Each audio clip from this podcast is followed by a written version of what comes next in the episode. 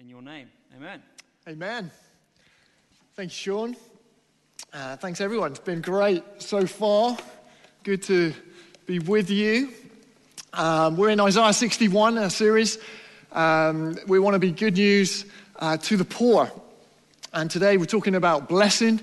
And um, if you want to turn up Isaiah sixty-one, do so. It's it's uh, it's good to have in front of you um, as I do as we go through um, what it is to be a blessing this morning. Um, one of my boys asked me yesterday uh, evening meal time. He said, um, what, "What are you speaking on?" And I said, "Oh, I'm I'm speaking on being a blessing." I said, "I've got a statement. I've got two stories and I've got a picture." And he said, "What's your statement? Is it that you've got a dead trim?" Like that, he just said that straight out to me. Admittedly, my hair has bushed incredibly over lockdown. And so this morning I've swept it aside um, with lots of gel. I hope it's palatable uh, to you watching at home. Anyway, my real statement is this. If you stand in his blessings, you will stand out as a blessing to others.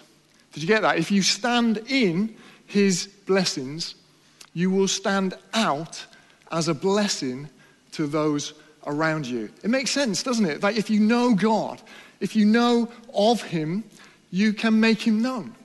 If you don't know of him, you can't. If you've tasted of his goodness, and you've experienced his blessing and his faithfulness, then you can very much, because of the difference that it's made in your life, make a difference in those around you. So let's read the text, shall we? I want to say right off the bat that God is the God of blessing, okay? Verses eight b, the second half of verse eight and nine, Uh, are my verses today, uh, but I'll read the whole of eight just for context. Uh, the first couple of lines won't come up on the screen, but here we go. It says, "For I, the Lord, love justice. I hate robbery and wrongdoing." We looked at that last week. If you want to check it out, uh, do so. "In my faithfulness, I will reward my people and make an everlasting covenant with them. Their descendants will be known among the nations, and their offspring among the peoples. All who see them will acknowledge that they are a people the Lord has blessed." See, God has always wanted a people for himself. He's always wanted to have this people, the Israelites of the Old Testament, a nation that were supposed to represent him and be a blessing, be an example, be an advocate, as it were, for all the nations of the world.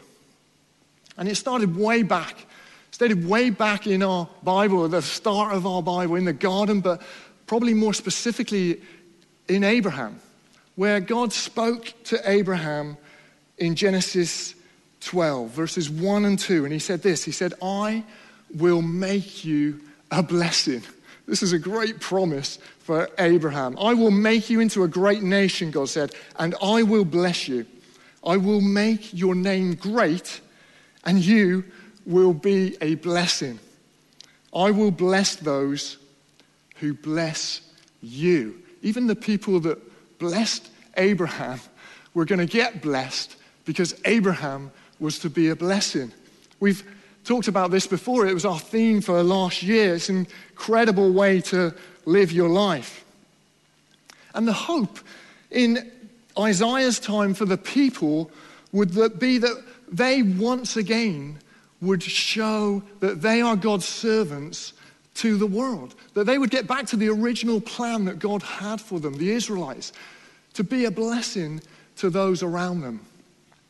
But as they came back from exile, they weren't sure. They w- they felt they'd been treated wrongly, injustice. They felt they'd been treated badly, like because, because God had sent the Babylonians to invade Jerusalem, because their city was taken over. Actually, that was for because of their sin. And then later, the Persians that came and smacked the Babylonians, that was so that the Israelites could come back home and be in Jerusalem again. But they didn't see it like that. In fact, they began to wonder whether their God was as big as they thought he was. They began to think, one, maybe the Babylonian God is more powerful than our God, or the Persian God. They stopped believing who God was. And this reminds me of another story. Here's my first story. You can read it in Numbers. Numbers thirteen.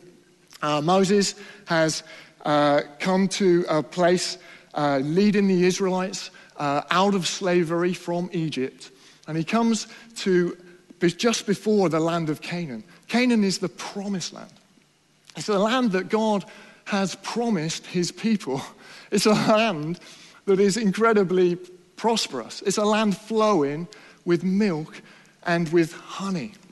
And they get to this land, and, and Moses decides to send some spies or some people, some scouts into the land to tell the people what it is really like. And the spies come back, and on their kind of shoulders, they have a pole, two of them, which has got some of the fruit of the land. And it's just incredible. It's beautifully succulent.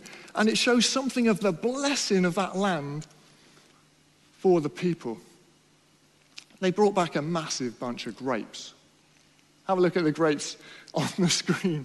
I want to use this. This is my picture. I want to use this picture as a, an illustration of, of blessing. What does it represent to you? Uh, some of you might have gone to the fermented version of this a little bit down the line already. Try not to go there, okay? I know it's Mother's Day, but try and hold off for a while. Um, it means to me, it means prosperity. It means abundance. It speaks of blessing, doesn't it? Fruitfulness. I want you to remember this picture, this huge bunch of grapes. I can imagine them, each grape like an apple perhaps, because of the goodness of the land that God wanted to give to them. The reports came back. They said, it is indeed a land flowing with milk and with honey. But, and I'm like, no, don't do the but. Look at the grapes. Look at the picture. And they're like, no, but the people in it, they are very powerful. They're like giants and we're like grasshoppers. Look at the picture. Look at the grapes. Look at the blessing. No, the places, they are, they are protected, like up to the hill. We're never going to get in there. Look at the grapes. Look at the blessing that God wants to release into your life. They grumbled. And God, quite frankly, had enough of the Israelites grumbling and complaining. And he said to them, for every day that they checked out the land, forty days, they would wander in the desert some more for forty years. That that generation, he says in Numbers fourteen, verse thirty, not one of you will enter the land I swore with uplifted hand to make your home, except Caleb. Caleb had a beautiful sense of faith. He said, surely we can take this land. We can do it. I want us to be a bunch of Calebs, but I want us first to recognize that the Israelites had come up against a barrier to their blessing. They'd forgotten about who their God was. First barrier to blessing is forgetting. We need to go from forgetting to remembering or knowing, knowing who God is. You see, God had given them so much signs and wonders and provision and help in their time in, in the desert. And uh, he had a plan to bless them, and he wanted them, therefore, to be a blessing. And I think God's got a plan for us in that same way as well. You know, I don't want to wander in the desert. I want to walk in the blessing. Do you want to walk with me? Where do you want to go? I don't want to be the generation that missed it. I want to be the people who grasp God's blessings. Everything that he has for us, corporately and individually, so that I can be a blessing to those around me. I'm giving you some context here as to how we can become this people. And you might say, well, as I do sometimes, well, I know God is good. But is he good to me? Is he good to me in this particular situation? I've been struggling with some just physical pains. Like, like ever since, like two months into lockdown, like almost for a year now, I've just been struggling physically, all bunch of stuff. And I, I'm like, God, I know that you are good, but are you going to be good to me in this stuff? And as I look at the Bible, I see people like Sarah, who, who was desperate for a baby, and, and she must have cried out, God, I know you are good, but are you good to me in this situation? And I want to encourage you, if you are like that, there are stories littered through the Bible where you can gain encouragement. Sarah did have a son, but it's so difficult in the waiting. And I want to give you some helps if that's you. I want to encourage you to keep believing who God is. Don't forget who he is and what he's done in the past for you. I want to say that as you wait for the big thing, perhaps, in your life, rejoice in the small things, the small blessings that are there on a daily basis. And as you wait for your blessing, bless others. Now that can be so hard to do, but that's what I believe will help you in your waiting. You see, God, he is often more concerned with the, who you are becoming than what you are getting. And that's the, the great thing of the Bible, that he's changing us and he's transforming us to be more like him, that we would, when we get that blessing, use it for his glory. And because of the Israelites then and the Israelites that Isaiah was speaking to, God raised up another servant.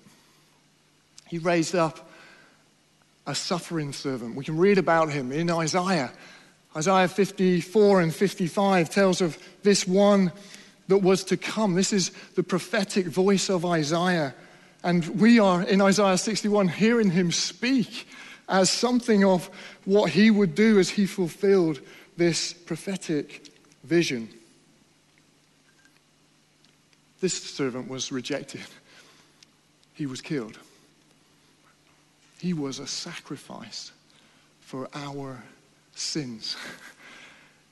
I tell you, if you want to come into the blessing this morning, if you're outside of the blessing of what it is to know God, you know you can't know God unless you've been saved by God in a true sense.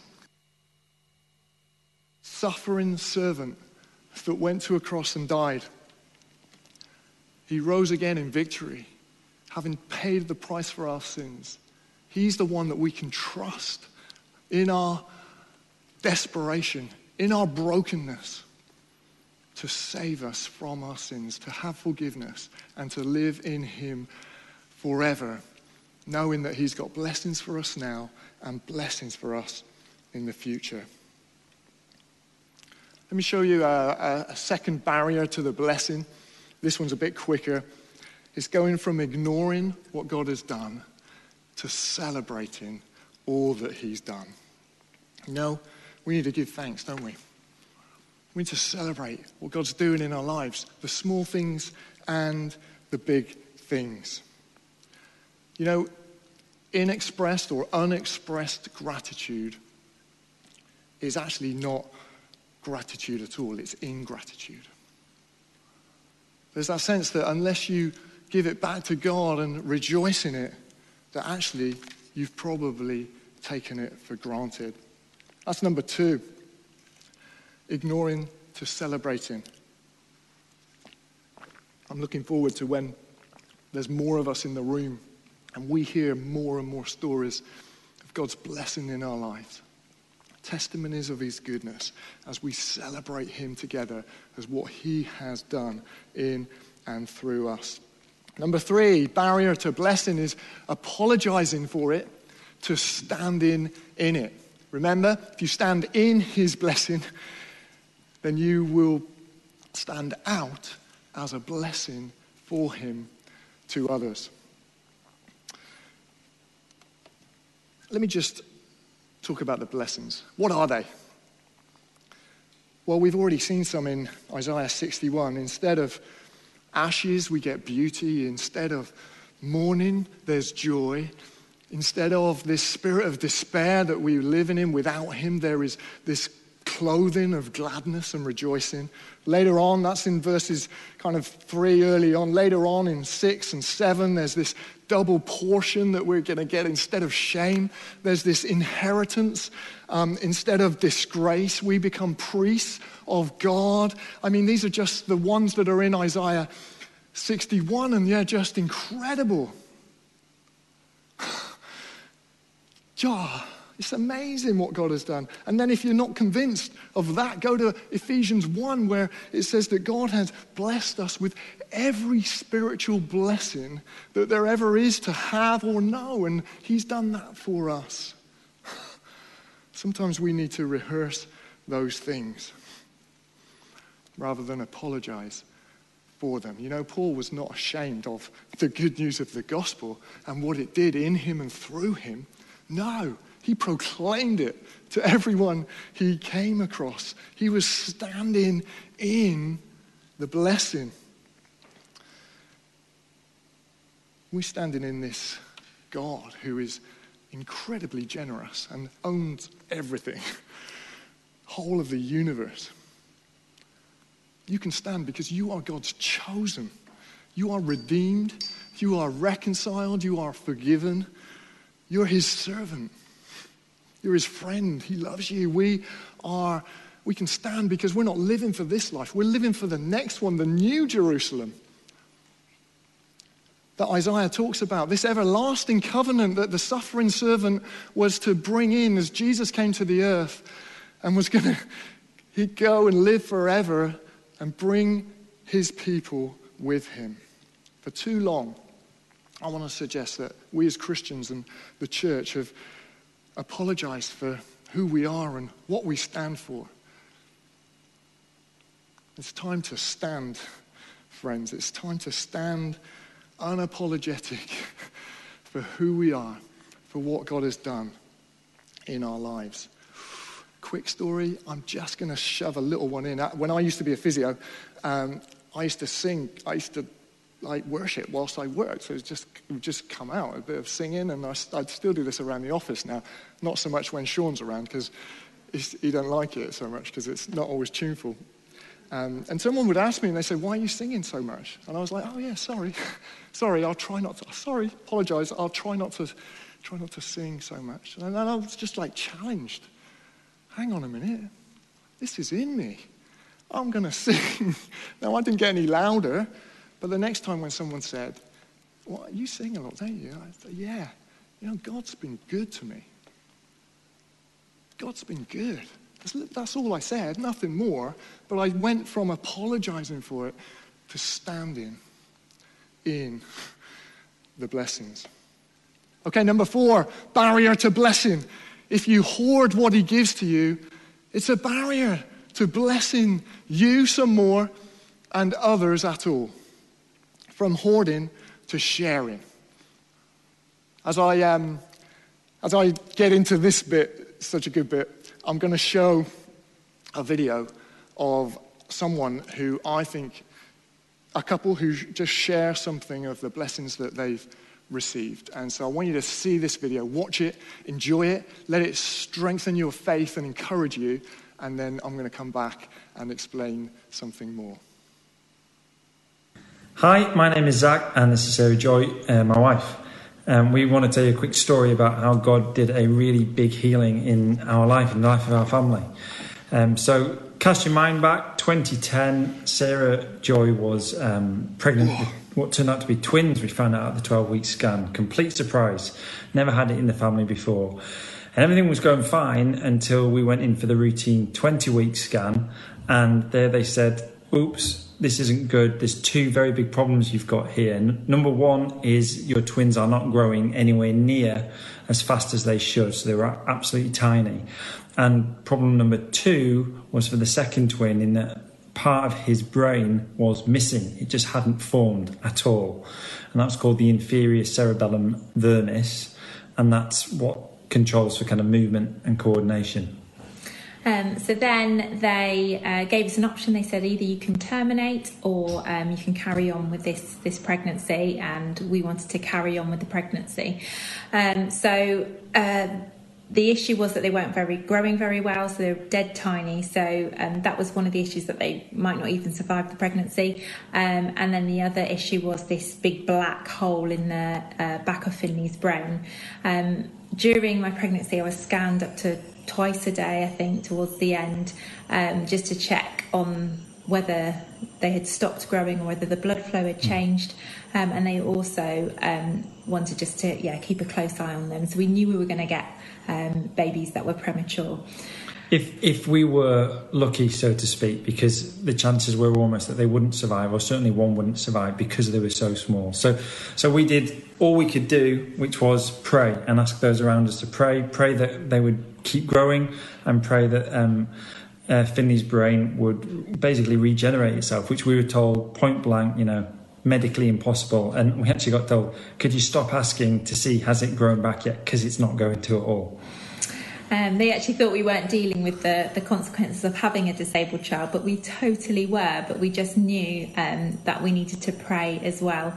Um, so on the Friday um, in May, they uh, decided that actually they needed to be um, got out because uh, the blood flow had changed. Um, so they got them out. Um, and then three days later, uh, they had a routine head scan, uh, which all premature babies get, just to check whether there's any bleeding on the brain. Now, this is a new set of doctors, a new set of radiographers, um, and I ran up to the radiographer and just said, just to check, is the inferior cerebellar vermis still missing? She said, oh, hang on a minute, I haven't checked the notes, I'm just going to um, redo the scan and I'll let you know. So, remarkably, God brought them out alive, and three days later, we don't know exactly when it was, but it was proven three days after they were born, Finley's brain had completely grown back, and now he is a living miracle. And he's had three scans since, um, and it's totally there, and they can't explain um, how it has regenerated itself. Praise God.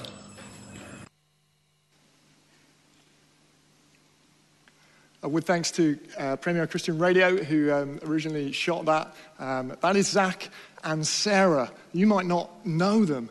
Um, a year ago, roughly, they came down to Bournemouth um, and they heard me speaking about our theme for the year. They live in, they lived in Birmingham. They came down, heard me about speaking about being a blessing. We're blessed to be a blessing. And uh, they were exploring a call as to whether God was calling them to Bournemouth. And um, their life story, because of that incredible miracle, isn't it amazing?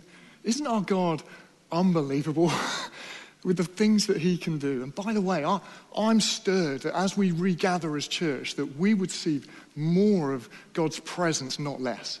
You know, more of him breaking out in incredible blessings like that one, um, that we would have multiple stories of that kind of thing um, happening amongst us because of who God is. I love that. I want to see more of that. Anyway, where was I going? Got carried away.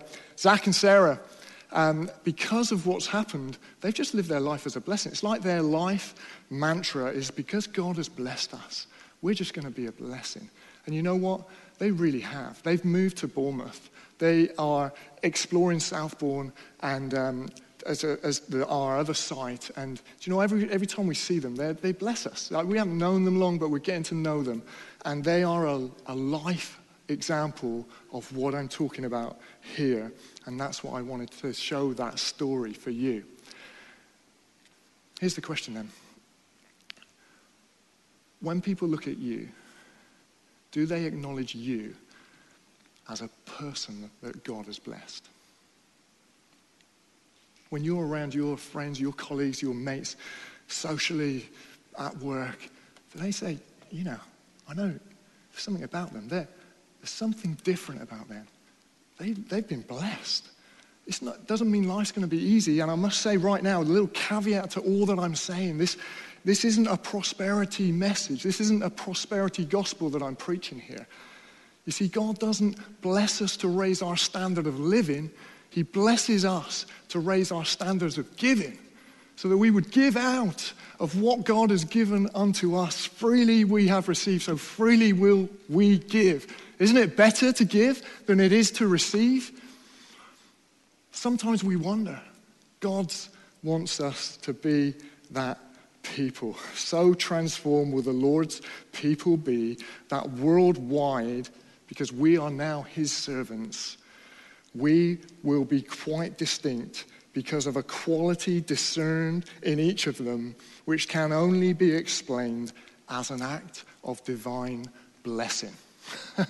That's how we live our lives. Wow. Get some grapes. Buy some grapes. In your next supermarket shop, get some grapes. The perfect sharing food, because God has blessed us. Every time you look at some grapes, you're going to think of, I'm to be a blessing. God has blessed me. I'm to be a blessing. Look at the picture. Every time you have a but, but, the people, the place, get some grapes. As an illustration of God's blessing to us. How can you work this out? Everywhere. I've got some stuff, but I haven't got time to share it. Anywhere and everywhere you go, in church, out of church. A couple of weeks ago, I just we were encouraged as staff to write an encouragement to someone, and I sent it as an email, just a blessing. In your neighbours, friends, it shouldn't take a pandemic for us to get out to our neighbours and say, we want to bless you. That should be our lives. And as we come back, I'll finish with this, as we come back, let's not forget the pandemic when we became a bit more like God's people who he called us to be, as we offered help and did shopping and got WhatsApp groups and were a blessing to our neighbours. Let us be that, because that's what he's called us to. All right, I'm going to finish. I'm going to show you a video which is going to help us pray and finish. And uh, it's from... Um, a lady called Hilary, who is one of our excellent hub volunteers, and uh, she had a word for us, and I want you to listen to it now, and then on the back of it, we're going to pray together. I woke up in the early hours recently with a vivid picture of a perfectly clear window and a beautiful stained glass window. God was looking at us on earth with his perfect, unblemished vision, seeing everything. He saw us like scattered pieces of glass, representing different personalities, different gifts, different stories. Small pieces of glass, because we all come to the Lord in the brokenness of our sin. God watches us, pouring his love on us, and if we join our brokenness together in groups, in churches, in unity, we can form a beautiful stained glass window. And God delights in that colourful picture of his love forged together to make something of beauty. So as a church, a community, a people, we may have come through brokenness, and in the last year, darkness has done its best to divide us. But in two thousand twenty-one, our D N A groups and life groups, our online services, and hopefully opening church, food bank, safe families, care for the elderly, youth and children's work, forge us together in a community to form something that God delights in. So Citygate in two thousand twenty-one, continue to join our pieces of glass together, and we can form a massive stained glass window that delights the Lord as his light shines through upon his church. Let's pray together. Father, you are an incredible God. You have done incredible things amongst us. You are worthy of all of our praise. Every blessing, we turn back to you. We say thank you, God. Thank you that we're in Christ. Thank you that we will see and know the new Jerusalem that Isaiah prophesied about. Thank you for the suffering servant. Lord, help us to be your servants. Wherever we go, your hands, your feet, being a blessing, Lord. May we wake up every morning praying, Lord, who do you want me to bless today? Father, I want to pray even now. I want to pray for the people who think that they know that God is good, but will he be good to me? Or will they know you close now? Will they be caught up in something of your love? May they be more concerned about what you're doing in them about than about what they're getting at this time. And Lord, I pray you would not wait too long before you bless them with their heart's desire. And Lord, right now, I just want to pray for, for miracles. Lord, I pray for healing stories, healing testimonies. As we've heard that amazing story, would you multiply it, God, across this bay, not just on Sundays, Lord, but Monday to Saturdays. Father, would you show us your glory as you begin to heal our hearts and bodies, even now, people watching at home. I pray for the healing power of God. Would you restore? Would you redeem? Would you bring life where there is no life? Would you even recreate where there is nothing, God? That's the God that you are. And we pray for it, Lord. But ultimately, God, we say that anything that we get from you, would we give it away for your glory? In Jesus' name we pray. Amen. Let's just finish in a song.